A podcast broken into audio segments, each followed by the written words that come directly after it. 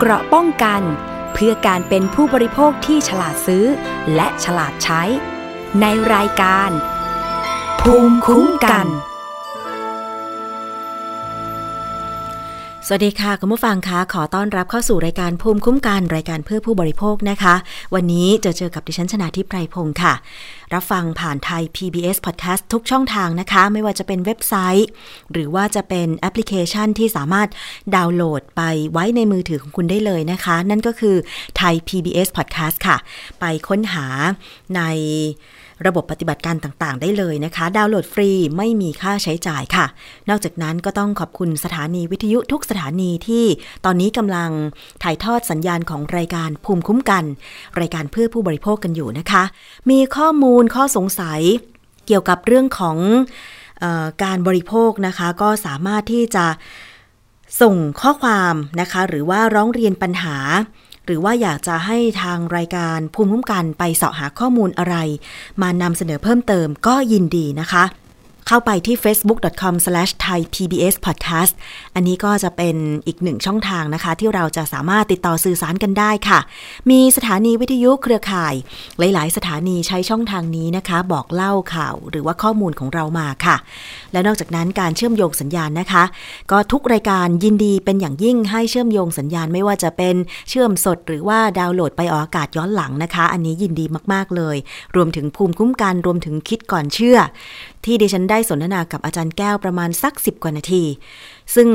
เป็นงานวิจัยที่มีประโยชน์นะคะ นอกจากติดตามรับฟังที่รายการภูมิคุ้มกันแล้วก็ยังสามารถไปฟังย้อนหลังที่หน้าเว็บไซต์ไทย PBS Podcast ได้ด้วย วันนี้ค่ะมาติดตามข้อมูลข่าวสารที่เกี่ยวเนื่องมา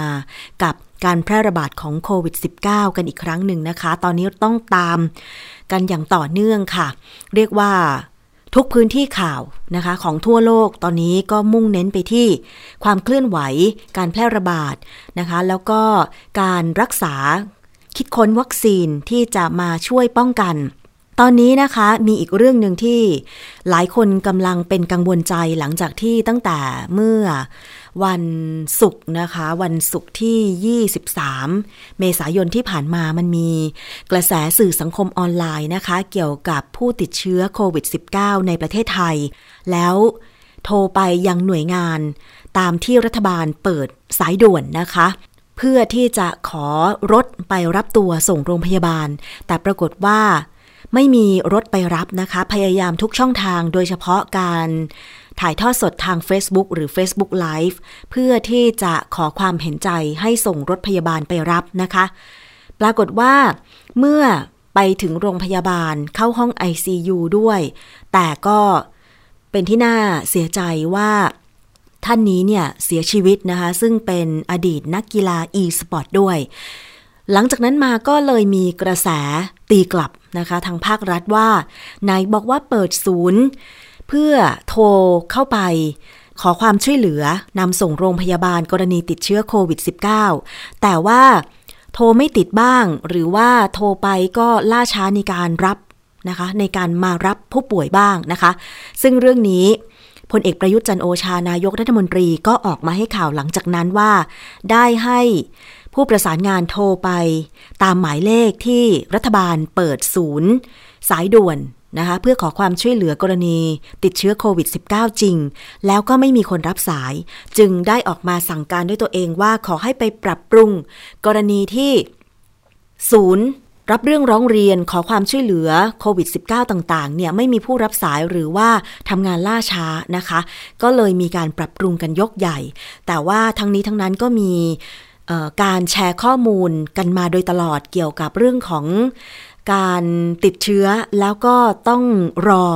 รถเพื่อมารับไปสถานพยาบาลอยู่ที่บ้าน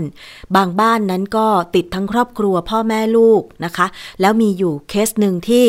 เป็นผู้สูงวัย อยู่บ้านกัน 3-4 คน คนหนึ่งเป็นผู้ป่วยติดเตียง แล้วก็ติดเชื้อโควิด -19 หมดเลยนะคะ แล้วผู้ป่วยติดเตียงก็ ไม่มีรถมารับไปโรงพยาบาลจึงทำให้เสียชีวิตอยู่ที่บ้านนั่นแหละ ส่วนผู้สูงอายุอีกสองคน ซึ่งเป็นพี่น้องกัน สุดท้ายก็มีรถมารับไปโรงพยาบาล อันนี้เป็นเรื่องราวที่มันเกิดขึ้นถามหาความเพียงพอในการที่จะ จัดรถกรณีไปรับผู้ติดเชื้อโควิด -19 ไปรักษาตัวที่โรงพยาบาลสนามก็ดี หรือในสถานพยาบาลของภาครัฐหรือเอกชนก็ดี ว่าเปิดศูนย์มาแล้ว ให้การช่วยเหลืออย่างทันท่วงทีไหมนะคะ แล้วก็ยังมีอีกหลายหน่วยงาน ไม่ว่าจะเป็นอินฟลูเอนเซอร์ที่มีชื่อเสียง มีอิทธิพลในสื่อสังคมออนไลน์ ก็พยายามหาช่องทาง เพื่อให้ประชาชนที่ติดอยู่ตามบ้านต่างๆนะคะ แล้วติดเชื้อโควิด เพื่อรอรับรถมารับเนี่ย ส่งข้อมูลไปแล้วจะได้ประสานความช่วยเหลือค่ะ ทางไทย PBS ก็เช่นเดียวกันนะคะไทย PBS เปิดพื้นที่ประสานงานผู้ป่วยโควิด -19 เพื่อส่งต่อความช่วยเหลือค่ะ ในกรณีที่ผู้ติดเชื้อโควิด -19 ยังหาเตียงหรือหาโรงพยาบาลเข้ารักษาตัวไม่ได้ให้ติดต่อมานะคะ หรือกรณีที่ 2 คือ โรงพยาบาลขาดแคลนอุปกรณ์และสิ่งของที่จำเป็น ก็ติดต่อมาที่ไทย PBS ได้ค่ะ ประชาชนที่ขาดแคลนอาหารหรือน้ำดื่ม แล้วก็ต้องกักตัวอยู่ที่บ้าน หรือสถานที่กักตัว ก็แจ้งผ่านช่องทางของไทย PBS ได้นะคะ หมายเลขโทรศัพท์ค่ะ 02-790-2111 หรือ 02-790-2630ถึง3นะคะ วันจันทร์ถึงวันศุกร์เวลา 9นาฬิกาถึง 18นาฬิกา หรือทาง ID Line ร้องทุกไทย PBS แอดร้องทุกไทย PBS สะกดแบบนี้ค่ะ สามารถที่จะเข้าไปในไลน์นะคะ แล้วก็ค้นหา ID Line คำว่าร้องทุกไทย PBS ก็คือ เป็นอักษรภาษาอังกฤษนะคะ R O N G T W O K T H A I P B S แล้วก็เครื่องหมายแอดนะคะ เครื่องหมาย A แล้วก็ขีดวงกลม ร้องทุกไทย PBS เช่นเดียวกันค่ะ อันนี้ก็คือ ID Line นะคะ หรือแจ้งขอความช่วยเหลือสดๆ โดยตรง ผ่านรายการสถานีประชาชนนะคะ ออกอากาศสดเวลา 14นาฬิกา5นาทีถึง 15นาฬิกา เริ่มวันจันทร์ที่ 26 เมษายน 2564นี้นะคะ ง่ายๆก็คือว่าสามารถจดหมายเลขโทรศัพท์ไว้ก่อนค่ะ กรณีติดเชื้อโควิด ยังอยู่ที่บ้าน ยังหาเตียงไม่ได้ หรือหาโรงพยาบาลรักษาไม่ได้ กรณีโรงพยาบาลขาดแคลนอุปกรณ์และก็สิ่งของที่จำเป็น กรณีประชาชนที่ต้องกักตัวขาดแคลนอาหารหรือน้ำดื่ม สามารถโทรมาแจ้งได้นะคะที่ศูนย์ช่วยเหลือ ศูนย์ประสานงานผู้ป่วยโควิด -19 ไทย PBS ค่ะ หมายเลขโทรศัพท์ 02-790-2111 หรือ 02 790-2630ถึง3วันจันทร์ถึงวันศุกร์เวลา 9นาฬิกาถึง 18นาฬิกานะคะ นอกจากนั้นก็แอด ID Line ร้องทุกไทย PBS แอดร้องทุกไทย PBS ค่ะ อันนี้แจ้งข่าวประชาสัมพันธ์ไว้ก่อน จริง ๆ มี QR code นะคะ เดี๋ยวก็จะมีการประชาสัมพันธ์ในช่องทางต่างๆ ของไทย PBS ทุกช่องทางรวมถึงไทย PBS Podcast ต่อไปค่ะ คุณผู้ฟัง ก็เราจะช่วยๆกันผ่านวิกฤตการระบาดโควิด -19 กันไปให้ได้นะคะ สิ่งหนึ่งที่ต้องรับฟังก็คือความเห็นของบุคลากรในวงการสาธารณสุขค่ะ กรณีที่มีการกลายพันธุ์ของโควิด -19 ซึ่งกำลังมีความกังวลกันอยู่ว่าตอนนี้ที่ระที่อินเดียเนี่ยมีการระบาดกันอย่างหนักนะคะ มีผู้ติดเชื้อวันละหลายแสนราย รวมถึงมีผู้เสียชีวิตเนี่ยจำนวนมากเลยทีเดียวจนกระทั่ง หาที่เผาศพกันไม่ทันเนี่ยนะคะ ตามที่เราได้เห็นภาพข่าวกัน เป็นหน้าเป็นที่น่าสลดใจ เป็นที่น่าสะเทือนใจเป็นอย่างมากเลยทีเดียวค่ะ มาฟังความเห็นของแพทย์ในประเทศไทยกันบ้างนะคะ การพบเชื้อกลายพันธุ์สายพันธุ์อินเดียที่ตอนนี้กำลังสร้างความกังวลใจไปทั่วโลก ไม่ได้เพิ่งเกิดขึ้นนะคะ แต่มีการระบาดในอินเดียนานนับเดือน เมื่อกลับมาพิจารณาการตั้งรับในประเทศไทย อาจจะไม่มีมาตรการเฉพาะในการรับมือกับเชื้อชนิดนี้เท่าไหร่นัก เพราะว่าไทยกำลังใช้เวลาในการคุมการระบาดรอบที่ 3 ที่มาจากการแพร่ระบาดของโควิด -19 กลายพันธุ์เป็นเชื้อกลายพันธุ์สายพันธุ์อังกฤษนะคะ โควิด -19 สายพันธุ์อินเดียได้รับการยืนยันครั้งแรกเมื่อวันที่ 25 มีนาคม 2564 ที่ผ่านมาค่ะ เมื่อเครือข่ายห้องปฏิบัติการในอินเดีย ร่วมกันออกแถลงการ พบว่าเชื้อกลายพันธุ์ซึ่งเกิดขึ้นเฉพาะถิ่น หรือเป็นเชื้อกลายพันธุ์สายพันธุ์อินเดียค่ะ ทั้งนี้พบจุดการกลายพันธุ์ของเชื้อชนิดนี้ ตรงกันกับสายพันธุ์อื่นที่พบในแอฟริกาใต้ บราซิล อังกฤษ และแคลิฟอร์เนีย จึงทำให้แพร่พันธุ์รวดเร็ว และวัคซีนมีผลต่อไวรัสชนิดนี้น้อยลงด้วยนะคะ นับจากวันนั้นมาถึงวันนี้ค่ะ ประเทศไทยไม่ได้มีมาตรการอะไรพิเศษเพื่อป้องกันไวรัส กลายพันธุ์สายพันธุ์อินเดียเลย แต่ยังคงใช้มาตรการเดิม เช่น ผู้ที่เดินทางมาตรวจและขอเอกสารที่ต้นทางเข้ามาไทย แล้วกักตัวอยู่ในสเตทควอรันทีน 14 วัน ไม่ได้เพิ่มระยะเวลาการกักตัว ส่วนจำนวนเที่ยวบินที่เข้าไทยก็เฉลี่ยสัปดาห์ละหนึ่งเที่ยวบินนะคะ ซึ่งเมื่อเทียบกับประเทศอื่นยกตัวอย่างเช่นประเทศอังกฤษค่ะ ได้ขึ้นบัญชีแดงหรือ red list บุคคลที่เดินทางมาจากอินเดียตั้งแต่ต้นเดือนเมษายน โดยชะลอการเดินทางของคนที่มาจากอินเดีย ส่วนคนอังกฤษที่ต้องการกลับประเทศ หากเดินทางมาจากอินเดียก็ต้องกักตัวในโรงแรมที่รัฐจัดให้ ขณะที่ประเทศจีนกำหนดให้คนที่เดินทางมาจากประเทศที่มีการระบาดสูง ต้องกักตัวนานถึง 28 วัน โดยกักตัวที่สถานกักกันของรัฐ 14 วัน และกักตัวที่บ้านอีก 14 วัน โดยในช่วง 7 วันสุดท้าย ออกนอกบ้านได้ แต่ห้ามไปในที่ที่มีประชาชนหนาแน่น อันนี้ก็คือมาตรการของทางการจีนที่กำหนดให้ผู้ที่เดินทางไปจากประเทศที่มีการระบาดโควิด -19 สูงเนี่ยจะต้องมีมาตรการกักตัวถึง 28 วันนะคะ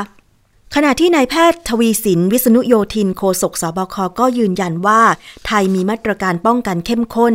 โดยในเดือนพฤษภาคมนี้จะมีเที่ยวบินจากอินเดียทั้งหมด 4 เที่ยวบิน ซึ่งทั้งหมดเป็นคนไทยที่อยู่ในอินเดีย และต้องการเดินทางกลับประเทศ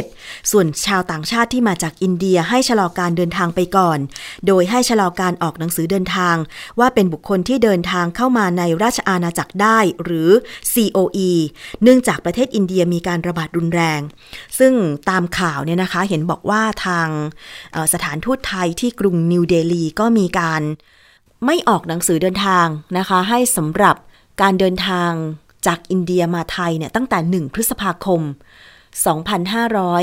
2564 นะคะ แต่ว่าเที่ยวบินที่จะมาทั้งหมดจากอินเดียในเดือนพฤษภาคม เป็นเที่ยวบินที่รับคนไทย เพื่อกลับเข้ามายังในประเทศ อันนี้เป็นการยืนยันของทางรัฐบาลนะคะ ทางด้านกรมสนับสนุนบริการสุขภาพค่ะ ออกหนังสือนะคะ แล้วก็ส่งหนังสือถึงผู้บริหาร โรงแรมที่จะจัดทำเป็นสถานที่กักกันนะคะสำหรับผู้ติดเชื้อโควิด -19 หรือว่าผู้ที่รอดูอาการ และโรงพยาบาลคู่สัญญา โดยมีสาระสำคัญก็คือ ประกาศระงับการเดินทางของผู้ที่เดินทางมาจากอินเดีย ปากีสถาน บังกลาเทศ นะคะ บังคลาเทศ เนื่องจากอินเดียมีการแพร่ระบาดที่รุนแรง และส่งผลต่อประสิทธิภาพของวัคซีนค่ะ ทั้งนี้ก็ได้กำชับให้โรงแรมที่เป็นสถานที่กักกันผู้เดินทางมาจากต่างประเทศ แล้วก็โรงพยาบาลคู่สัญญา ให้เข้มงวดการออกจากห้องพักของกลุ่มประเทศดังกล่าว โดยไม่อนุญาตให้ออกนอกห้อง ตลอดระยะเวลาที่กักตัว 14 วัน และไม่อนุญาตให้ร่วมกิจกรรมผ่อนคลาย เพื่อป้องกันเชื้อไวรัสกลายพันธุ์นะคะ ทางด้านนายแพทย์เกียรติภูมิวงรจิต ปลัดกระทรวงสาธารณสุขก็เปิดเผยว่า เตรียมเสนอให้สบค เพิ่มวันกักตัวบุคคลที่เดินทางมาจากกลุ่มประเทศ อย่างอินเดีย ปากีสถานหรือบังคลาเทศ โดยเพิ่มจากเดิม 14 วันเป็น 21 วันค่ะ แล้วนอกจากนั้นนะคะก็ยังเริ่มมีเสียงจากบุคลากรทางการแพทย์ที่ส่งสัญญาณไม่พอใจในการบริหารจัดการ การแพร่ระบาดโควิด -19 ของรัฐบาล และเห็นบอกว่ามีการล่ารายชื่อ เพื่อให้นายอนุทินชาญวีรกูล รัฐมนตรีว่าการกระทรวงสาธารณสุขลาออกด้วยนะคะ เป็นสัญญาณแรกจากกลุ่มหมอไม่ทนค่ะ ที่จัดทำแคมเปญไล่อนุทิน ผ่านเว็บไซต์ change.org นะคะ โดยขอล่ารายชื่อ 150,000 รายชื่อ เพื่อกดดันให้นายอนุทิน ชาญวีรกูล ลาออกจากตำแหน่งค่ะ ขณะเดียวกันก็มีเพจของโรงพยาบาลได้โพสต์ให้กำลังใจนายอนุทิน โดยใช้ข้อความเหมือนกันนะคะ อย่างเช่น เพจของโรงพยาบาลลำปาง สาธารณสุข เขต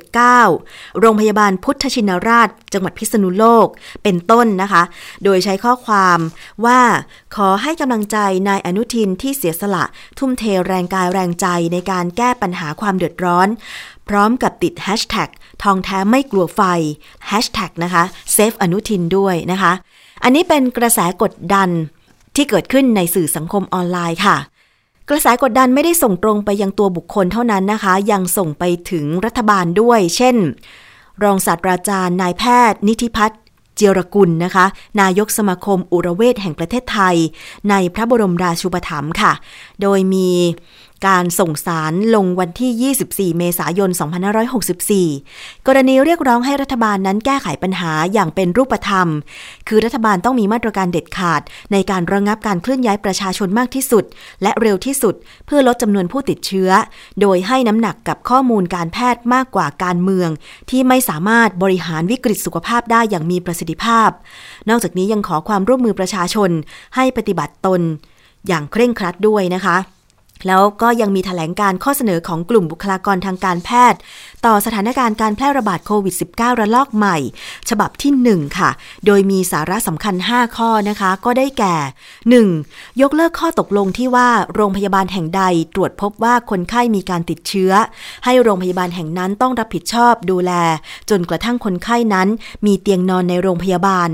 ซึ่งพิสูจน์แล้วว่า ระบบที่มีอยู่ไม่สามารถทำให้เกิดขึ้นจริง และมีผู้ป่วยคงค้างรอเตียงจากโรงพยาบาลเป็นจำนวนมากค่ะ โดยคนไข้ที่ติดเชื้อแล้ว ไม่ได้เป็นภาระของโรงพยาบาลใดโรงพยาบาลหนึ่ง เครือข่ายสุขภาพในพื้นที่ ที่มีผู้ประสานงานที่ชัดเจน ต้องเข้ามามีบทบาทในการจัดการรับผู้ป่วยไว้ในโรงพยาบาลที่เหมาะสมนะคะ หรือโยกย้ายผู้ป่วยในพื้นที่รับผิดชอบ หรือความล้มเหลวของระบบการหาเตียงผ่านคู่สายหมายเลขโทรศัพท์ 1668ทำให้เป็นที่ประจักษ์ชัดแล้วว่า การบริหารงานในช่วงเวลาวิกฤต ที่รัฐบาลและกระทรวงสาธารณสุขดำเนินการอยู่นั้น ล้มเหลวและก็ต้องแลกมาด้วยชีวิตของประชาชน ที่ไม่สามารถเข้าถึงระบบการรักษาได้อย่างเท่าเทียม ดังนั้น หมายเลขโทรศัพท์หรือ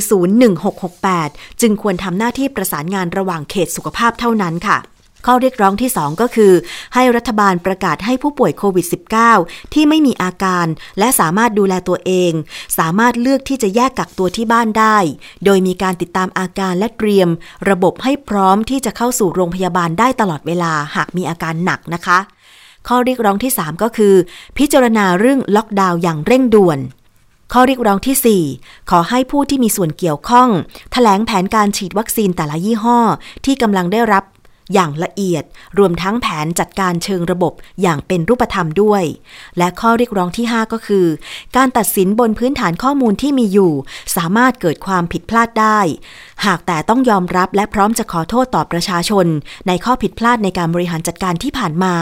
รวมถึงการสื่อสารที่ทำร้ายจิตใจของบุคลากรทางการแพทย์ เรียนรู้การบริหารที่ผิดพลาดในอดีต จากกรรมการศูนย์บริหารสถานการณ์แพร่ระบาด ของโรคติดเชื้อไวรัสโคโรนาพิสูจน์แล้วว่าบริหารจัดการได้ผิดพลาดควรพิจารณาเปลี่ยนแปลงคณะกรรมการค่ะ อันนี้ก็เป็นข้อเรียกร้องของบุคลากรทางการแพทย์ที่ออกมา 5 ข้อนะคะ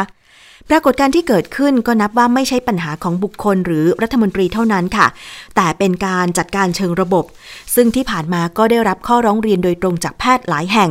กรณีขาดยาและขาดอุปกรณ์ แต่ส่งเสียงเรียกร้องไม่ได้ เพราะว่ามีตำแหน่งขึ้นตรงกับกระทรวงสาธารณสุข ซึ่งถูกกำชับให้บริหารจัดการภายในมากกว่าการส่งเสียงให้สังคมช่วยเหลือ อันนี้ก็เป็นมุมมองที่เราอยากจะสะท้อนมา จากบุคลากรทางการแพทย์นะคะ เพื่อที่ว่า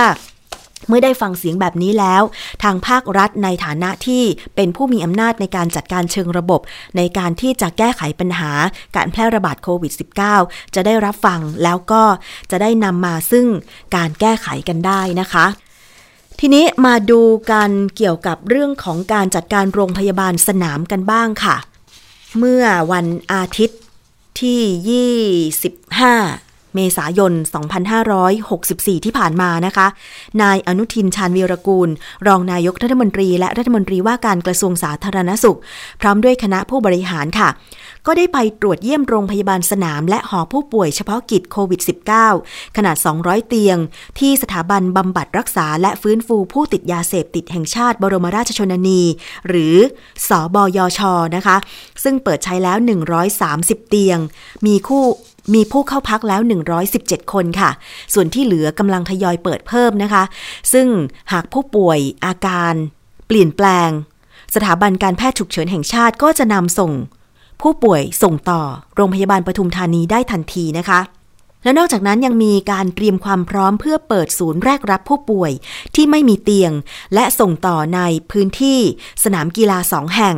ก็ได้แก่สนามกีฬาอินดอร์สเตเดียมหัวหมาก แล้วก็สนามกีฬานิมิบุตรนะคะ เพื่อคัดกรองและแยกระดับอาการเขียวเหลืองแดง ก่อนส่งต่อไปรักษาตามความเหมาะสมนะคะ เป็น pre admission center ให้บริการเหมือนโรงพยาบาล มีอุปกรณ์ทางการแพทย์และยาเวชภัณฑ์ ส่วนบุคลากร จะระดมแพทย์พยาบาลจากจังหวัดที่มีการควบคุมสถานการณ์ได้ดี สลับหมุนเวียนมาดูแลค่ะ โดยภาคเอกชนพร้อมสนับสนุนเตียงมากถึง 5,000 เตียง นอกจากนี้นะคะ นายอนุทินยังย้ำว่า การมีโรงพยาบาลสนามและฮอสพิเทล รองรับผู้ติดเชื้อไม่มีอาการ จะช่วยให้เตียงในโรงพยาบาลมีมากขึ้น โดยเฉพาะเตียงในห้อง ICU และจะพยายามทำทุกวิถีทางเพื่อไม่ให้สถานการณ์ต้องถึงขั้นเปิด ICU สนาม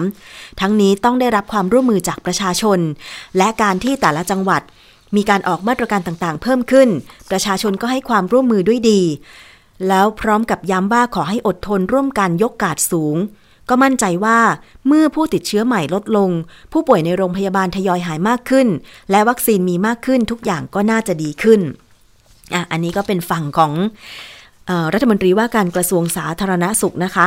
แต่ว่าอีกเรื่องหนึ่งที่เป็นกระแสกันกลับมาอีกครั้งก็คือการใช้สมุนไพรฟ้าทลายโจรในการ บำบัดหรือบรรเทาอาการอันเนื่องมาจากการติดเชื้อโควิด -19 นะคะ ซึ่งก็มีการย้ำออกมาอีกครั้งจากบุคลากรทางการแพทย์ และทางรองนายกรัฐมนตรี รัฐมนตรีว่าการกระทรวงสาธารณสุขนะคะ นายอนุทินก็ย้ำว่า ยาสมุนไพรฟ้าทลายโจรไม่ใช่อาหารเสริม และป้องกันโควิด -19 ไม่ได้ ถ้าจะกินต้องกินภายใต้การกำกับดูแลของแพทย์ค่ะ แต่ว่าล่าสุดก็มีการจัดส่งยาฟ้าทลายโจร6 0แสนแคปซูล ให้โรงพยาบาลในสังกัด เพื่อเป็นทางเลือกช่วยรักษาผู้ป่วยโควิด -19 ด้วยนะคะ ซึ่ง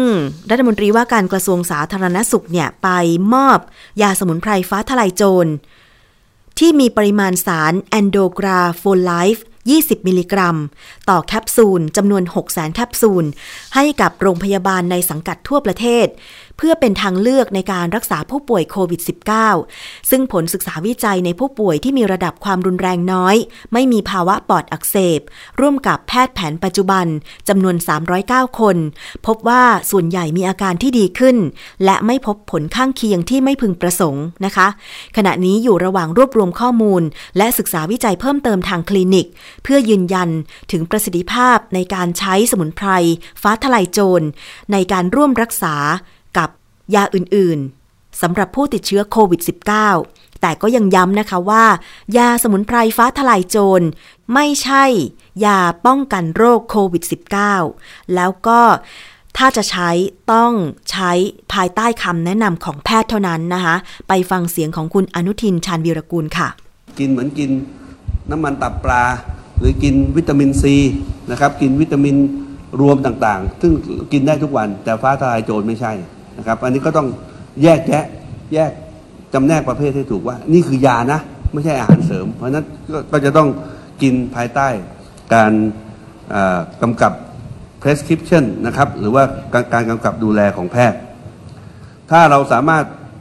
ทำให้ฟ้าทลายโจรมีสรรพคุณในการป้องกันรักษาโควิดได้เนี่ย ประเทศไทยเราก็จะประหยัดเงินอย่างมหาศาลในการที่จะ นำเข้าเวชภัณฑ์นำเข้ายาที่จะมาใช้ในการรักษาผู้ป่วยอีกอีกเป็นจำนวนอีกอีกเป็นจำนวนมากทีเดียวนะครับ ก็ในฐานะที่เป็น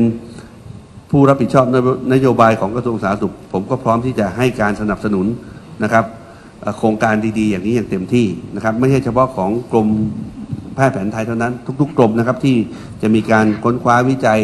ทดลอง สมุนไพรไทยเพื่อให้เกิดประโยชน์กับพี่น้องประชาชน ผมก็พร้อมอย่างเต็มที่ค่ะอันนั้นก็คือเสียงของคุณอนุทินชาญวีรกูลนะคะ รองนายกรัฐมนตรี และรัฐมนตรีว่าการกระทรวงสาธารณสุข กล่าวในวันที่ไปมอบยาสมุนไพรฟ้าทะลายโจรให้กับโรงพยาบาล ในสังกัดทั่วประเทศ6แสนแคปซูล แต่เป็นฟ้าทะลายโจรที่มีปริมาณสารแอนโดรกราโฟไลด์ 20 มิลลิกรัม ต่อ 1 แคปซูลนะคะ และนอกจากนั้นค่ะ ประชาชนบางส่วนเนี่ยก็พยายามที่จะไปหาซื้อสมุนไพรฟ้าทลายโจร จากสถานที่ต่างๆ ร้านขายยาหรือโรงพยาบาล อย่างเช่นที่โรงพยาบาลเจ้าพระยาอภัยภูเบศนะคะ แต่ก็ต้องกำชับและย้ำค่ะว่า การใช้สมุนไพรฟ้าทลายโจร เป็นการใช้ร่วมกับการวินิจฉัยของแพทย์ แพทย์ต้องเป็นผู้วินิจฉัยเท่านั้นนะคะ ถึงจะใช้ในการที่จะบำบัดผู้ติดเชื้อโควิด -19 ได้ ย้ำว่าฟ้าทลายโจรไม่สามารถป้องกันโควิด -19 ได้ ไม่ใช่ผลิตภัณฑ์เสริมอาหาร ต้องกินภายใต้การดูแลของแพทย์นะคะ ส่วนความกังวลว่า ยาฆ่าเชื้อ อย่าง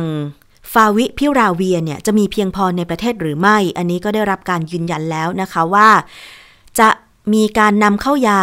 ฟาวิพิราเวีย อีก 2-3 ล้านเม็ดใน 2-3 วันนี้อย่างแน่นอน และทยอยเพิ่มเติมมาเรื่อย ๆ นะคะ ซึ่งกระทรวงสาธารณสุขจะพยายามบริหารให้ยาเพียงพอ รับกับทุกสถานการณ์ค่ะ ส่วนวัคซีนโควิด -19 จะฉีดให้บุคลากรทางการแพทย์ให้ครบภายใน สัปดาห์นี้นะคะ ก็คือภายในสิ้นเดือนเมษายน 2564 นี้ ก็รอดูกันต่อไปก็แล้วกันค่ะ เพราะว่ากระแสข่าวของการแพ้วัคซีนโควิด -19 ก็ยังมีขึ้นอย่างต่อเนื่องนะคะ แล้วก็มีความคืบหน้าว่าอย.ก็เตรียมพิจารณาขึ้นทะเบียนวัคซีน ป้องกันโควิด -19 ก็คือยี่ห้อสปุตนิกและโมเดอร์นาอีก 2 ราย ขณะที่ขึ้นทะเบียนวัคซีนแอสตราเซเนกาที่ผลิตโดยบริษัท สยามไบโอไซเอนซ์จำกัดไปแล้วนะคะ นายแพทย์ไพศาล ดั่นคุ้มเลขาธิการ คณะกรรมการอาหารและยาเปิดเผยว่า ขณะนี้ค่ะอย.ได้มีการอนุมัติวัคซีนโควิด -19 ไปแล้ว 3 รายนะคะ ก็คือวัคซีนแอสตราเซเนกาโดยบริษัทแอสตราเซเนกาประเทศไทยจำกัด วัคซีนโคโรนาแว็กซ์ของบริษัทซิโนแวคนำเข้าโดยองค์การเภสัชกรรม และวัคซีนจอห์นสันแอนด์จอห์นสัน โดยบริษัทแจนเซ่น-ซีแลกจำกัด และอยู่ระหว่างประเมินคำขอขึ้นทะเบียนอีกหนึ่งรายก็คือ วัคซีนของบารัต โดยบริษัทไบโอเจเนเทคจำกัดนะคะ ทั้งนี้อย.ได้มีการติดต่อประสานงาน รวมทั้งตอบข้อซักถามของผู้ประกอบการที่สนใจมาขอขึ้นทะเบียนวัคซีน และล่าสุดทราบว่ามีผู้ประกอบการที่อยู่ระหว่างจัดทำข้อมูลคำขอขึ้นทะเบียนยื่นต่ออย. อีก 2 ราย ได้แก่วัคซีนสปุตนิกนะคะ แล้วก็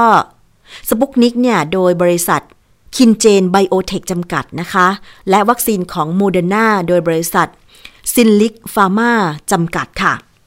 ซึ่งอย. มีความพร้อมในการพิจารณาอนุมัติวัคซีน เพื่อให้คนไทยได้มีวัคซีนใช้โดยเร็วนะคะเลขาธิการอย. กล่าวเพิ่มเติมนะคะว่าบริษัทแอสตราเซเนกาเนี่ยได้จัดทำข้อมูลแล้วก็ส่ง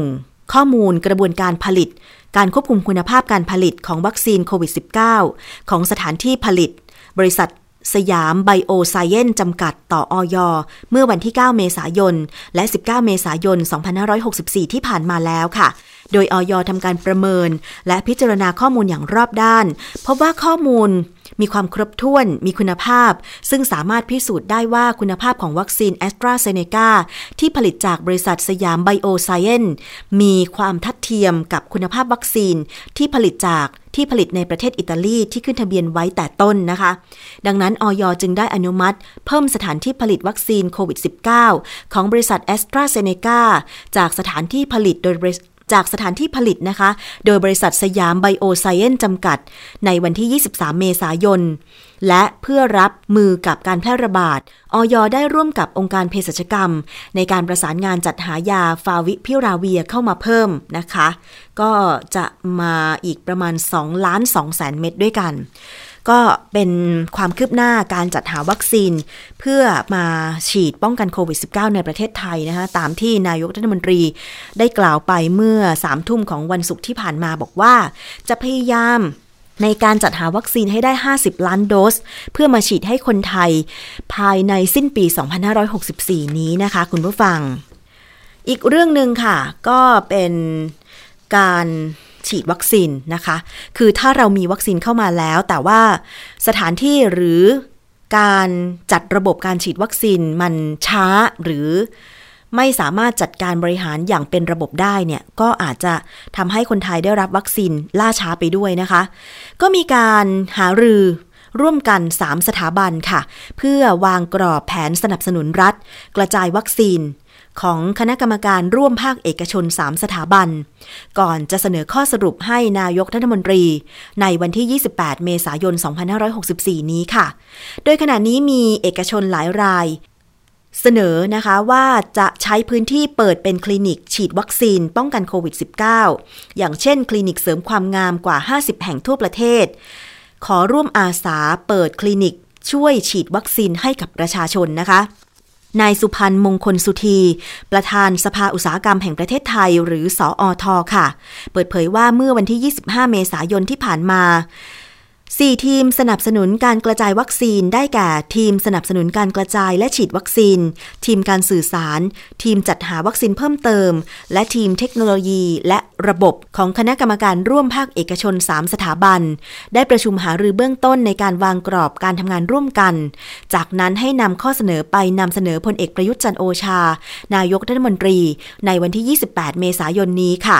เบื้องต้นข้อเสนอก็คือว่า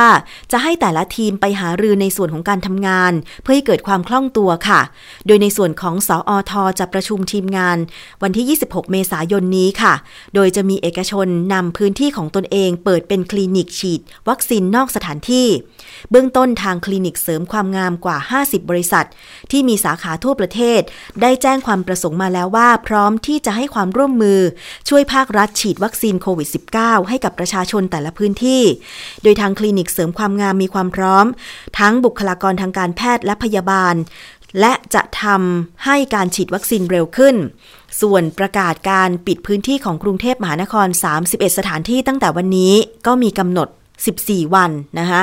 ถือเป็นเรื่องที่เข้าใจได้ ที่ต้องออกมาตรการป้องกันความเสี่ยงแต่ละธุรกิจออกมาเพิ่มเติม เพื่อควบคุมการแพร่ระบาดโรคให้เร็วที่สุด อันนี้ก็เป็นความคืบหน้านะคะว่าทางภาคเอกชนโดยคลินิกเสริมความงามก็อาสาว่าถ้ามีวัคซีนเพียงพอ จะร่วมอาสาที่จะฉีดวัคซีนให้กับประชาชน เพราะว่าจะใช้สาขาของคลินิกเสริมความงามที่มีอยู่ทั่วประเทศ 50 แห่งเนี่ยช่วยด้วย อันนี้ก็เป็นข้อเสนอภาคเอกชนนะคะ จะมีการพิจารณาอย่างไร เดี๋ยวมารอดูกันอีกทีหนึ่งก็แล้วกันค่ะคุณผู้ฟัง ก็เป็นเรื่องที่เราจะต้องติดตามความคืบหน้ากันโดยตลอดนะคะ ยังไงติดตามทุกช่องทางของไทย PBS ค่ะ เรานำเสนอกัน อย่าลืมนะคะว่าถ้าเกิดคุณไปพบเห็นผู้ติดเชื้อโควิด -19 ต้องการความช่วยเหลือใด ๆ ก็ตามนะคะ ไม่ว่าจะเป็นประสานงานเพื่อประสานหารถพยาบาลนะคะ ส่งต่อไปยัง โรงพยาบาลสนาม หรือสถานพยาบาลในเพื่อทำการรักษาโควิด -19 เนี่ยนะคะติดต่อมาได้ที่หมายเลขโทรศัพท์ค่ะ 027902111 หรือ 027902630ถึง3นะคะ วันจันทร์ถึงศุกร์9ถึง 18 นาฬิกา หรือว่าร้องเรียนโทรมาโดยตรงในช่วงเวลาของรายการ สถานีประชาชน 14 นาฬิกาถึง 15 นาฬิกาก็ได้ หรือว่าจะแอดไลน์ที่ไลน์ร้องทุกไทย PBS แอดร้องทุกไทย PBS ก็ได้นะคะ อันนี้ก็มีการประชาสัมพันธ์ในสื่อสังคมออนไลน์ของไทย PBS ทุกช่องทางแล้ว ไปใช้มือถือสแกน QR code ร้องเรียนมาได้ บางท่านเนี่ยนะคะไปพบเห็นคนที่เขาอาจจะไม่มีโทรศัพท์มือถือแบบสมาร์ทโฟนไม่รู้ว่าจะติดต่อช่องทางไหน โทรไปสายด่วน 1668 แล้ว 1330 แล้ว ตามที่รัฐบาลเปิดสายบางที อาจจะมีเจ้าหน้าที่รับสายไม่เพียงพอเนี่ยนะคะ ทางไทย PBS ก็ขอเสนอตัวเป็นอีกหนึ่งช่องทางในการที่จะประสานงานเพื่อที่จะส่งต่อผู้ป่วยโควิด -19 ไปรักษาตัวให้อย่างทันท่วงทีนะคะ คุณผู้ฟังบอกต่อ ๆ กันไปด้วยค่ะ โทรมาที่ไทย PBS ได้นะคะ แล้วก็มาดูกันเกี่ยวกับเรื่องของข้อควรระมัดระวัง ในการใช้น้ำยาฆ่าเชื้อค่ะ ซึ่งตอนนี้นะคะเรายังคงต้องอยู่กับเชื้อโควิด -19 คาดว่าไปอีกนานทีเดียว เพราะฉะนั้นใครที่กักตัวอยู่ที่บ้านนะคะ หรือแม้แต่ต้อง work from home อยู่ที่บ้านตอนนี้ค่ะ หลายคนเนี่ย ต้องรักษาความสะอาด สถานที่พักอาศัยนะคะ หรือว่าบริเวณในหมู่บ้านกัน แม่บ้านคอนโดมิเนียมนะคะแม่บ้านตามสถานที่ทำงานต่างๆเนี่ยก็ใช้น้ำยาฆ่าเชื้อ เช็ดถู ฉีดแอลกอฮอล์บริเวณต่างๆ เพิ่มมากขึ้นนะคะ อย่างไทย PBS เองเราก็มีมาตรการเหมือนกันนะคะว่าถ้าเราใช้อุปกรณ์อะไรเสร็จเรียบร้อยแล้วเนี่ย เราก็ฉีดพ่นแอลกอฮอล์ 70%เพื่อฆ่าเชื้อเพื่อสร้างความมั่นใจนะคะ คุณแม่บ้านของเราเองก็ ต้องมาทำความสะอาดอยู่บ่อยๆนะคะ ซึ่งการทำความสะอาด โดยเฉพาะห้องน้ำเนี่ยนะคะ การพยายามหาน้ำยาฆ่าเชื้อ มาใช้ล้างห้องน้ำเพื่อทั้งห้องน้ำสะอาดและฆ่าเชื้อโรคเนี่ยบางทีก็ต้องระมัดระวังค่ะ บางคนแบบไปหาซื้อ น้ำยาฆ่าเชื้อมาใช้โดยที่รู้เท่าไม่ถึงการนะคะใช้หลาย ๆ อย่างผสมกัน ปรากฏตัวเอง แสบจมูก ตัวเองได้รับสูดอากาศนะคะสูดกลิ่นของน้ำยาฆ่าเชื้อเข้าไปจนกระทั่ง มีผลกระทบทางด้านร่างกายแบบไม่รู้ตัวนะคะ มีท่านหนึ่งค่ะ ที่แชร์ประสบการณ์การทำความสะอาดบ้านเรือน แต่ว่าเป็นประสบการณ์เฉียดตายนะคะ หลังจากที่ล้างห้องน้ำโดยมีข้อความระบุว่า เตือนภัยพ่อบ้านแม่บ้านที่ทำความสะอาดห้องน้ำเอง วันนี้จะมาเล่าประสบการณ์เฉียดตายให้ทุกคนฟัง โดยช่วงสัปดาห์ที่มีวันหยุดยาว ปกติก็จะทำความสะอาดห้องน้ำทุกวันเสาร์หรือวันอาทิตย์ ปกติก็จะราดน้ำยา ล้างห้องน้ำทิ้งไว้ประมาณ 10-15 นาที แล้วค่อยลงมือขัด แต่วันนั้นมันพิเศษตรงที่ ก่อนหน้าที่จะทำความสะอาดห้องน้ำท่านนี้เนี่ยได้แช่ถุงเท้าโดยใช้ไฮเตอร์ในการแช่นะคะ โดยปกติเนี่ยท่านนี้จะชอบ ราดน้ำยา ล้างห้องน้ำยี่ห้อหนึ่งนะคะไปที่อ่างล้างหน้าก่อนขัดเสมอ ก่อนที่จะเข้าไปขัดห้องน้ำเนี่ยท่านนี้เทน้ำไฮเตอร์ที่ใช้แช่ถุงเท้า ลงไปอ่างล้างหน้าตอนแรก ก็ไม่มีสิ่งผิดปกติอะไร แต่สักพักหนึ่งเริ่มมีกลิ่นแปลกๆ เหมือนตลบอบอวนไปทั่วห้องน้ำ เป็นกลิ่นไฮเตอร์ ผสมกับกลิ่นน้ำยาล้างห้องน้ำ ซึ่งเป็นกลิ่นที่แรงมาก ทีแรกเนี่ย ท่านนี้ก็ก้มลงขัดห้องน้ำตามปกติ สักพักหนึ่งเริ่มไม่ไหวค่ะ มีอาการแสบคอแสบจมูก พอไม่ไหวปุ๊บเนี่ย ก็เลยฉีดน้ำเพื่อล้างน้ำยาออกให้หมด แล้วก็เอาพัดลมมาเป่าที่หน้าห้องน้ำรีบออกจากบ้านมาสูดอากาศ ผ่านไป 30 นาที อาการของท่านนี้ก็ยังแย่ลง คือหายใจติดขัด หายใจเข้าไม่สุด รู้สึกเหนื่อยเหมือนกำลังจะตายนะคะ ซึ่ง เขาวงเล็บบอกว่าเกิดมา 30 ปียังไม่เคยมีอาการเป็นแบบนี้มาก่อน ก็เลยต้องให้แฟนเนี่ยขับรถไปส่งยังโรงพยาบาลเข้าห้อง ER เลยนะคะ พยาบาลแจ้งว่าออกซิเจนในเลือดต่ำหมอจึงให้เอ็กซเรย์ปอด สรุปว่าผลเอ็กซเรย์ออกมา มีของเหลวอยู่ในปอดนะคะ ภรรยาก็ได้อธิบายให้หมอฟังว่าเกิดอะไรขึ้น ทางหมอก็ชี้แจงว่า ถ้าผสมไฮเตอร์กับน้ำยาล้างห้องน้ำจะทำให้เกิดก๊าซพิษ สามารถทำลายระบบทางเดินหายใจได้ ปรากฏท่านนี้นอนโรงพยาบาลตั้งแต่วันที่ 10 เมษายนนะคะแล้วก็ใช้เวลาหลายวันเพิ่งจะออกโรงพยาบาล คือเขาโพสต์เมื่อประมาณวันที่ 20 เมษานอนโรงพยาบาล 20 วัน เพราะฉะนั้นคุณผู้ฟังคะระวังกันด้วยค่ะ เวลาใช้น้ำยาล้างห้องน้ำซึ่งมันมีกลิ่นแรงอยู่แล้ว อย่าไปเทพร้อม ๆกับไฮเตอร์ น้ำยา แช่ผ้าขาวนะคะ คุณผู้ฟังมันมีฤทธิ์ในการที่จะทำให้ทำลายระบบทางเดินหายใจค่ะ อันนี้ก็มีคำเตือนนะคะ จากรองศาสตราจารย์ ดร เจษดาเด่นดวงบริพันธ์ด้วยนะคะ ซึ่งเป็นอาจารย์ประจำภาควิชาชีวเคมี คณะวิทยาศาสตร์ จุฬาลงกรณ์มหาวิทยาลัยว่า น้ำยาซักผ้าขาวเนี่ยมีส่วนผสมของสารเคมีที่ชื่อว่าโซเดียมไฮโปคลอไรด์นะคะน้ำยาล้างห้องน้ำเนี่ยก็มีหลายสูตร แต่อย่าใช้ผสมกันค่ะ เพราะว่ามันจะเป็นอันตรายต่อสุขภาพนะคะ เพราะว่า ซึ่งจริง ๆ แล้วสำหรับน้ำยาล้างห้องน้ำกับน้ำยาซักผ้าขาว แล้วก็ยังมีสารเคมีอื่นอีกที่ผสมอยู่ในน้ำยาฆ่าเชื้อหรือน้ำยาทำความสะอาดในบ้าน เพราะฉะนั้นอย่าใช้ปนกันนะคะ มันจะมีความเข้มข้นสูงอาจจะถึงตายได้เหมือนคนที่มาแชร์ประสบการณ์ท่านนี้แหละค่ะ คุณผู้ฟัง เอาละค่ะนี่คือช่วงแรกของรายการภูมิคุ้มกันรายการเพื่อผู้บริโภคนะคะ ไปฟังอีกช่วงหนึ่งคิดก่อนเชื่อค่ะ ดิฉันนำเรื่องที่เคยนำเสนอไปแล้ว เกี่ยวกับเรื่องของวิตามินดี อาจเป็นกุญแจสำคัญหนึ่งในการป้องกันและบำบัดโควิด -19 จริงหรือกับดรแก้วไปฟังกันค่ะ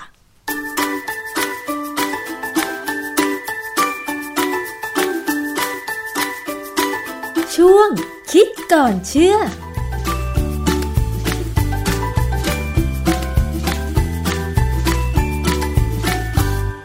บกันในช่วงคิดก่อนเชื่อกับดรแก้วกังสดานนภัยนักพิษวิทยากับดิฉันชนาทิพไพรพงศ์นะคะ วันนี้ว่ากันต่อค่ะด้วยเรื่องของโควิด -19 นะคะ ตอนนี้เราพยายามหาวิธีป้องกันไม่ให้เราติดเชื้อ โดยเฉพาะความพยายามในการคิดค้นทดลองวิจัย เกี่ยวกับวัคซีนป้องกันโควิด -19 ใช่ไหมคะ แต่ทีนี้มันมีงานวิจัยเกี่ยวกับวิตามินดีค่ะ เราต้องมาติดตามกันว่า วิตามินดีเนี่ยอาจจะเป็นกุญแจสำคัญอย่างหนึ่ง ในการป้องกันและบำบัดโควิด -19 ได้จริงหรือ มีงานวิจัยอะไรเกี่ยวกับเรื่องนี้บ้างต้องมาถามอาจารย์แก้วค่ะ อาจารย์คะข้อมูลเรื่องงานวิจัย วิตามินดีในร่างกาย ต่อความเสี่ยงในการติดเชื้อซาโควี2หรือโควิด -19 เนี่ยมีอะไรบ้างคะอาจารย์ ผมเข้าไปค้นดูนะ มีเยอะแยะเลยนะฮะเดี๋ยวจะยกตัวอย่างให้ฟังง่าย ๆ นะฮะว่ามันมีอะไรบ้าง เช่น ในวารสาร JAMA Network ปี 2020 เนี่ย JAMA Network Open เนี่ยเป็นวารสารออนไลน์อย่างเดียวนะฮะเขาไม่ได้พิมพ์เป็น เข้าใจว่าไม่ได้พิมพ์เป็นเล่ม แต่มันอยู่ในอินเทอร์เน็ตเลย มีบทความที่แปลเป็นภาษาไทยแล้วคือความสัมพันธ์ของสถานะวิตามินดี และลักษณะทางคลินิกอื่น ๆ ต่อผลการทดสอบโควิด -19 นะฮะบทความนี้จะสรุปให้เห็นว่ามันมีความสัมพันธ์แน่ว่าถ้าใครขาดวิตามินดี แล้วเนี่ยความเสี่ยงจะสูงขึ้นในการติดเชื้อ มีอาการของโควิด -19 นะฮะค่ะเพราะว่าวิตามินดีนี่เป็นวิตามินที่มีผลทั้งการเป็นวิตามินและเป็นฮอร์โมนด้วยค่ะซึ่งถ้าเป็นฮอร์โมนเนี่ยมันควบคุมการทำงานของหลายส่วนของร่างกายนะฮะ อีกบทความอีกเรื่องหนึ่งอยู่ในวารสาร Journal of Clinical Endocrinology and Metabolism Endocrinology ก็คือเกี่ยวกับต่อม endocrine เกี่ยวกับต่อมไร้ท่อนะฮะ ส่วน Metabolism ก็คือการใช้สารอาหาร หรือใช้อะไรก็ตามเนี่ยเป็นพลังงานเพื่อความอยู่รอดเนี่ยนะฮะวารสารเนี่ยเขามีบทความซึ่งแปลเป็นภาษาไทยว่าสถานะวิตามินดีในผู้ป่วย ในโรงพยาบาลที่ติดเชื้อซาโควี2บทความที่ผมพูดมาสองบทความเนี่ยมีความคล้ายกัน แล้วเขาก็บอกว่าสรุปแล้วเนี่ยเขาบอกร้อยละแปดสิบของผู้ที่ป่วยโควิด -19 เนี่ยมีวิตามินดีในเลือดต่ำกว่าที่ควรเป็น อืมค่ะทีนี้ในบทความที่สองเนี่ยเขาศึกษาใน ผู้ป่วย 216 ราย ในประเทศสเปน สเปนนี่เป็นประเทศที่มีคนติดเชื้อมากนะ แล้วก็ตายเยอะด้วย มีกลุ่มควบคุม 197 คน คือศึกษาคนที่เป็น 216 และกลุ่มควบคุมที่ไม่เป็น 197 คนเนี่ยเขาพบว่าร้อยละ82 ของผู้ป่วย เป็นผู้ขาดวิตามินดีค่ะนะฮะซึ่งอันนี้เนี่ยเขาเจาะจากเลือดเลยนะดูแล้วทีนี้วิตามินดีเนี่ยจริง ๆ แล้วเนี่ยมันมันมีกรณีอย่างนี้คือ ถ้าคนที่อยู่ในประเทศที่ มีแสงแดดเยอะค่ะ เราก็สร้างเอง ใช่ แต่ว่าถ้าคนที่อยู่ในบริเวณที่อบอุ่นเหนือหรือเขตหนาวเนี่ย พวกนี้จะได้รับแสงน้อย เพราะว่าอยู่ๆเราคงไม่เดินออกมาตากแดดขนาดหน้าหนาวอะนะเพราะว่าค่ะมันมันหนาวอะต่อให้มีแสงเราก็ไม่เดินใช่ถึงเดินเราก็ไม่กล้าที่จะให้แขนเราไปโดนแสงนะฮะเพราะฉะนั้นคนพวกนี้ต้องได้จากการกินอาหารที่มีวิตามินดี สุดท้ายเนี่ยหลังๆเนี่ยเขาใช้วิธีเสริมวิตามินดีสามค่ะเขาใช้คำว่าวิตามินดีสามเพราะว่า วิตามินดีหนึ่งดีสองเนี่ยมันยังไม่ทำงานค่ะต้องเป็นดีสามการที่เป็นดีหนึ่งสองสามอะไรเนี่ยมันอยู่ที่กระบวนการในร่างกาย ซึ่งไม่อธิบายนะเพราะมันยาวค่ะนคือเขาเสริมไปในอาหารเนี่ย ในนมหรือแม้กระทั่งอาหารผู้ใหญ่อาหารคนชราเนี่ยเขาจะเสริมหมดเพื่อให้เราได้ปริมาณวิตามินดีในเลือดเนี่ยอยู่ในระดับที่เหมาะสม ซึ่งเออมันมีตัวเลขนะฮะแต่ว่าแต่ละคนเนี่ยก็ไม่เท่ากันหรอกเพราะว่าค่ะมนุษย์เราต่างกันค่ะนะฮะอันนี้อีกอันหนึ่ง คือมีงานวิจัยอยู่ในวารสารชื่อ PROS One PROS One นี่เป็นชื่อที่ประหลาดมาก แต่ว่าเป็นวารสารทางวิทยาศาสตร์นะฮะ มีงานวิจัยที่แปลเป็นไทยว่าอัตราตรวจพบซาโควี2เกี่ยวข้องกับระดับการหมุนเวียนของวิตามิน D3 ค่ะวิตามิน D3 เนี่ยชื่อทางเคมีมันคือ 25 hydroxy วิตามิน D เขาศึกษาในคนไข้โควิด 19เนี่ยประมาณแสนเก้าหมื่นหนึ่งพันคน ในทุกรัฐของอเมริกาเลย แสดงให้เห็นว่าการขาดวิตามินดี เพิ่มความเสี่ยงในคนไข้ร้อยละห้าสิบห้าอันนี้ก็แสดงให้เห็นว่าปริมาณวิตามินดีนี่น่าสนใจมาก และที่น่าสนใจกว่านั้นคือ ผู้ชายมักมีวิตามินดีต่ำกว่าผู้หญิงอ้าวทำไมก็ไม่รู้ อันนี้ผมพยายามนึกถึงพฤติกรรมนะ ว่าอันนี้ถ้าเป็นในอเมริกาหรือในยุโรปเนี่ย ผู้ชายอาจจะทั้งหมดแต่ต้องทำงาน และผู้หญิงส่วนใหญ่หรือบางส่วนเนี่ยอาจจะได้ทำงานอยู่ที่บ้านอาพอจารย์ทำงานที่บ้านเสร็จก็อาจจะเดินออกไปตากแดด แต่ว่าครับโดยพฤติกรรมการกิน ระหว่างเพศหญิงกับเพศชายเนี่ย ผู้ชายจะกินมากกว่าผู้หญิงนะอาจารย์ แล้วกิจกรรมในชีวิตประจำวันอย่างเช่นการออกไปเอาท์ดอร์นอกบ้านอะไรอย่างเงี้ย ผู้ชายจะทำมากกว่าไม่ใช่เหรอคะอาจารย์ เพราะฉะนั้นเนี่ยเมื่อผู้ชายมีกิจกรรมนอกบ้านหรือกินอาหารมากกว่า ก็น่าที่จะได้รับวิตามินดีมากกว่า คือการจะออกไปอยู่ให้แดดโดนได้เนี่ยมันก็เฉพาะหน้าร้อนกับหน้าหน้าฤดูใบไม้ร่วง นะใบไม้ผลิอะไรเงี้ยนะค่ะแต่ฤดูหนาวเนี่ย บางบางส่วนของอเมริกาเนี่ยฤดูหนาวต้องหกเจ็ดเดือนนะที่ไม่มีแสงแดดตอนผมไปอยู่ที่ยูทาห์เนี่ยเจอฤดูหนาวเข้าไปสี่ห้าเดือนอะ ซึ่งมันหนาวแบบเราเราก็ต้องใส่เสื้อหนาวปิดทั้งตัว และที่สำคัญคือผู้ชายเนี่ยมักจะเป็นคนที่ต้องทำงานหลักค่ะส่วนผู้หญิงเนี่ยเฉพาะผู้หญิงบางคนที่ทำงานช่วยนะฮะหรือถ้าไม่แต่งงานถึงจะทำงานหลักค่ะ แต่ว่าถ้าโดยหลักแล้วเนี่ยเขาก็พยายามให้ผู้หญิงอยู่บ้านดูแลบ้านเลี้ยงลูกใช่ไหม ซึ่งผมถึงบอกไงว่า หลังจากทำงานบ้านแล้วผู้หญิงอาจจะมีเวลาที่จะออกไปโดนแดดได้บ้างอ๋อนะและอีกอันที่สำคัญคือผู้หญิงกินอาหารดีของผู้ชายอ๋อใส่ใจมากกว่าว่าอย่างนั้นเถอะใช่ไหมอาจารย์ใช่แล้วผู้ชายก็มักจะไปกินเหล้าสูบบุหรี่หรือบางทีก็อย่างเช่น ช่วงฤดูหนาวนี่ดูอเมริกันฟุตบอลเนี่ยนะนอนอยู่ทั้งวันเนี่ยแล้วก็บนพุงก็มีมันฝรั่งทอดอะแล้วก็เบียร์ค่ะทำไมมันกินของไม่ดีอะอืมผู้หญิงก็กินของดีกว่า เพราะฉะนั้น ก็เลยบอกว่าเจอว่าผู้ชายมีวิตามินดีต่ำกว่าผู้หญิง เพราะฉะนั้นผู้ชายก็เลยดูจะเสี่ยงต่อการติดโควิด -19 เนี่ยมากกว่านะฮะอาจารย์ งานวิจัยที่อาจารย์กล่าวมาทั้งหมดเนี่ยส่วนมากหรือทุกงานวิจัยเนี่ยทำในอเมริกา แล้วก็ในฝั่งยุโรปใช่ไหมคะเป็นยุโรปกับอเมริกาเท่านั้นนะฮะค่ะอคือบ้านเราเนี่ยคนศึกษาวิตามินดีไม่มาก เพราะว่าเรามีความรู้สึกว่าคนไทยอะไม่ขาดวิตามินดีอือฮึแต่จริง ๆ ไม่ใช่ คนไทยเนี่ยขาดวิตามินดีเยอะพอสมควรตอนนี้หนึ่งเป็นเพราะว่า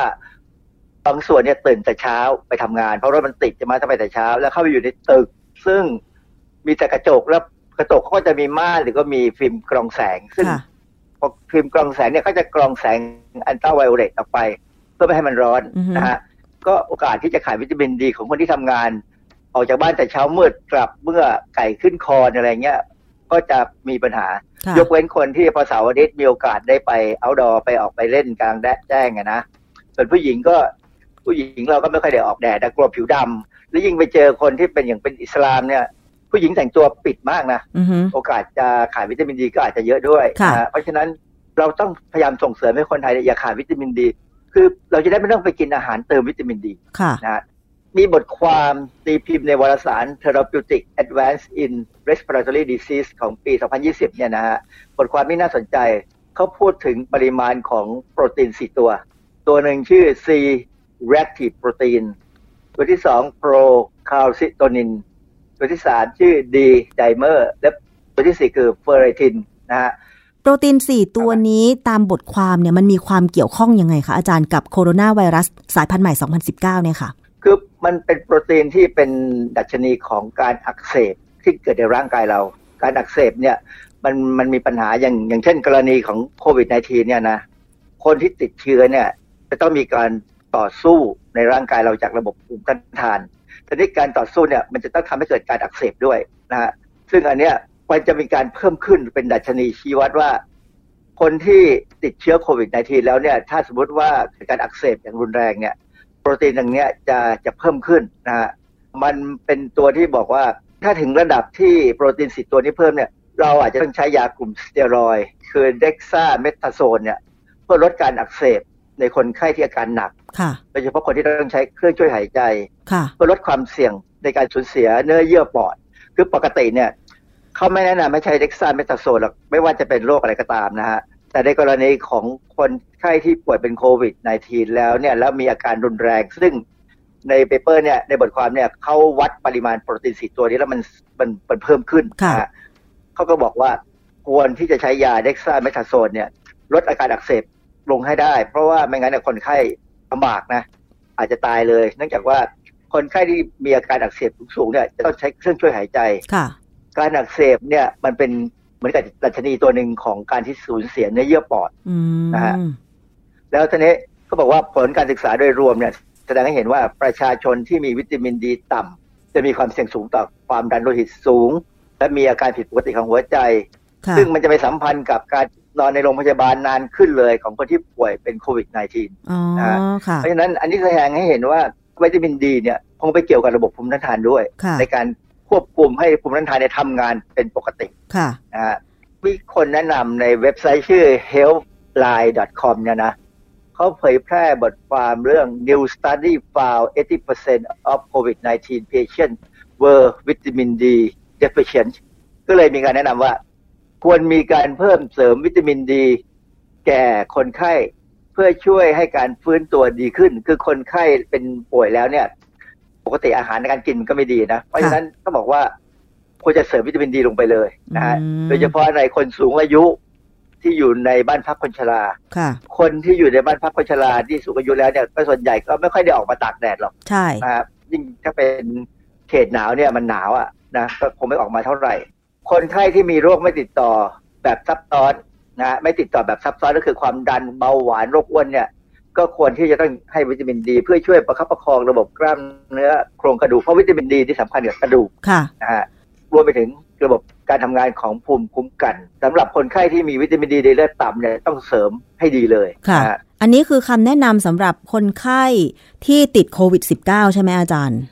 ทั้งที่ติดโควิด -19 แล้ว หรือเกรงว่าจะติดอืต้องพยายามเสริมเข้าไปค่ะนะฮะอย่างเช่น คนที่ป่วยเป็นไข้หวัดใหญ่ คือถ้าสมมุติว่า ไม่แน่ใจว่าตัวเอง เจ็บป่วยด้วยโรคอะไร หรือรู้แน่ชัดแล้วว่าตัวเองเป็นไข้หวัดใหญ่ ก็ควรจะเสริมวิตามินดี ใช่ไหมหรือว่ายังไงต้องปรึกษาแพทย์ คือปกติเวลาเราพูดถึงไข้หวัดใหญ่เนี่ยเราจะเสริมวิตามินซีอือฮึนะแต่จริงๆเนี่ยวิตามินซีเนี่ยควรจะได้รับก่อนจะเป็นหวัด เพราะว่าเขาพบว่าถ้าคนที่ไม่ขาดวิตามินซีเนี่ยถ้าเป็นหวัดจะหายเร็วค่ะแต่ถ้าคนที่กินอาหารวิตามินซีต่ำเนี่ย เป็นหวัดแล้วจะหายช้าอือฮึแต่กรณีอย่างเงี้ย วิตามินดีก็อาจจะเข้าไปควรจะเข้าไปช่วยแหละนะคือจริง ๆ เนี่ย เราควรได้รับวิตามินให้ครบทุกอย่างค่ะ มันช่วยกัน ไม่ใช่เฉพาะวิตามินดีหรอกควรจะให้ครบทุกอย่าง เพราะฉะนั้นข้อสรุปตรงนี้ก็คือว่า เรื่องวิตามินดีมันสัมพันธ์กับความเสี่ยง การติดเชื้อโควิด -19 ด้วย เราควรปฏิบัติตัวยังไงคะอาจารย์ คนไทยเนี่ยควรจะต้องได้รับแสงแดดอย่างน้อยวันละสิบห้านาทีนะแสงแดดช่วงที่อุ่นที่แดดอุ่นๆ ไม่ใช่แดดร้อนจัดนะ ก็คือก่อนเก้าโมงเช้าหรือหลังห้าโมงเย็นเนี่ย ได้รับแดดบ้างค่ะสิบห้านาทีก็น่าจะพอนะค่ะได้รับตรงไหนก็ได้แขนขาก็ได้ไม่มีปัญหา เพราะว่าพอมันสังเคราะห์วิตามินดีได้แล้วบริเวณนั้นเนี่ย วิตามินดีก็ไปตามเลือดค่ะนะฮะที่สำคัญคือผมกำลังมองกรณีนี้คือเด็กค่อนข้างจะต่อต้านการเข้าแถวหน้าเสาธงอืม กลัวร้อน เพราะว่าบางครั้งบางโรงเรียนเนี่ยก็เกินไป ให้เด็กคืออยู่ให้หน้าเด็กเสาธงนานเกินเข้าแถวไป เออ แล้วโดนแดดแล้วครูก็พูดอยู่ในที่ร่ม จริง ๆ เนี่ย ถ้าเข้าแถวนะทั้งครูทั้งนักเรียนอยู่กลางแดดอ่าฮะแล้วก็อยู่ก่อนแปดโมงเช้าเนี่ยดีค่ะแปดโมงหรือเก้าโมงคืออยู่ได้อยู่ด้วยกัน แต่ว่าให้ได้แดดสักสิบห้าอย่างยี่สิบนาทีค่ะหรือสามสิบก็ยังได้ ถ้าครูพูดแต่อย่าพูดให้มันเยอะๆยาวเกินไปนะก็ไม่รู้นะฮะแต่ผมเคยมีน้องสาวผมเนี่ยเป็นครูนะฮะแต่เขาก็เสียแล้วเขาก็เคยเล่าว่าเนี่ยเขาก็สงสารลูกศิษย์นะ เพราะบางทีครูก็หลบเข้ามาในที่ร่มอือฮึปล่อยให้ลูกศิษย์เนี่ยโดนแดดยิ่งถ้าแดดในช่วงที่มันเป็นหน้าร้อนหรือว่าบางทีหน้าฝนแต่มีแดดเนี่ยพอแปดโมงครึ่งมันก็ร้อนมากเลยก็ยังจะพูดอยู่นั่นอะค่ะคือบางทีมีรายการพิเศษแถมนะค่ะฮะเพราะฉะนั้นการเข้าแถวของนักเรียนหน้าเสาธงเนี่ยเป็นเรื่องดี แต่ควรจะไม่เกินสิบห้านาทีค่ะแล้วให้แดดอ่อนนะฮะก็ก็น่าจะช่วยให้เด็กได้แข็งแรงค่ะแต่ว่าจริง ๆ แล้วเนี่ย ต่อให้มีวิตามินดีเยอะถ้าอาหารการกินไม่ดี วิตามินดีก็เปล่าประโยชน์ เพราะว่าวิตามินเนี่ยจะเป็นช่วยเรื่องเกี่ยวกับกระดูก เรื่องเกี่ยวกับภูมิต้านทานเกี่ยวกับอีกหลายอย่างค่ะนะฮะเพราะฉะนั้นต้องเน้นที่การกินอาหารให้ครบ อาหารกลางวันที่รัฐบาลให้งบประมาณไปแล้ว ก็ควรจะเป็นอาหารที่ครบค่ะและพอเพียง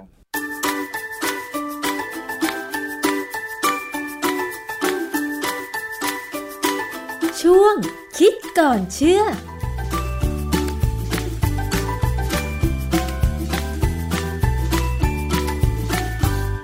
และนี่ก็คือช่วงคิดก่อนเชื่อกับดรแก้วกังสดานนภัยนักพิษวิทยานะคะ นำข้อมูลงานวิจัยที่น่ารู้มาอธิบายให้ฟังกันอย่างง่าย ๆ ค่ะ ถึงแม้ว่าเราอาจจะไม่ใช่นักวิทยาศาสตร์นะคะ แต่เมื่อเราได้ฟังคำอธิบาย จากนักวิทยาศาสตร์ นักวิจัยตัวจริง ก็คงจะพอรู้เป็นแนวทางบ้าง เพื่อปรับใช้ให้เกิดประโยชน์สูงสุดกับตัวเราเองนะคะ โดยเฉพาะเรื่องของการดูแลรักษาสุขภาพของผู้บริโภคค่ะ วันนี้หมดเวลาลงแล้วนะคะ กับรายการภูมิคุ้มกันขอบคุณสำหรับการติดตามรับฟัง ดิฉันชนะทิพไพรพงศ์ต้องลาไปก่อน สวัสดีค่ะ ติดตามรายการได้ที่ www.thaipbspodcast.com แอปพลิเคชัน Thai PBS Podcast หรือฟังผ่านแอปพลิเคชัน Podcast ของ iOS Google Podcast Android Podbean SoundCloud และ Spotify ติดตามความเคลื่อนไหวของรายการและแสดงความคิดเห็น โดยกดถูกใจที่ facebook.com/thaipbspodcast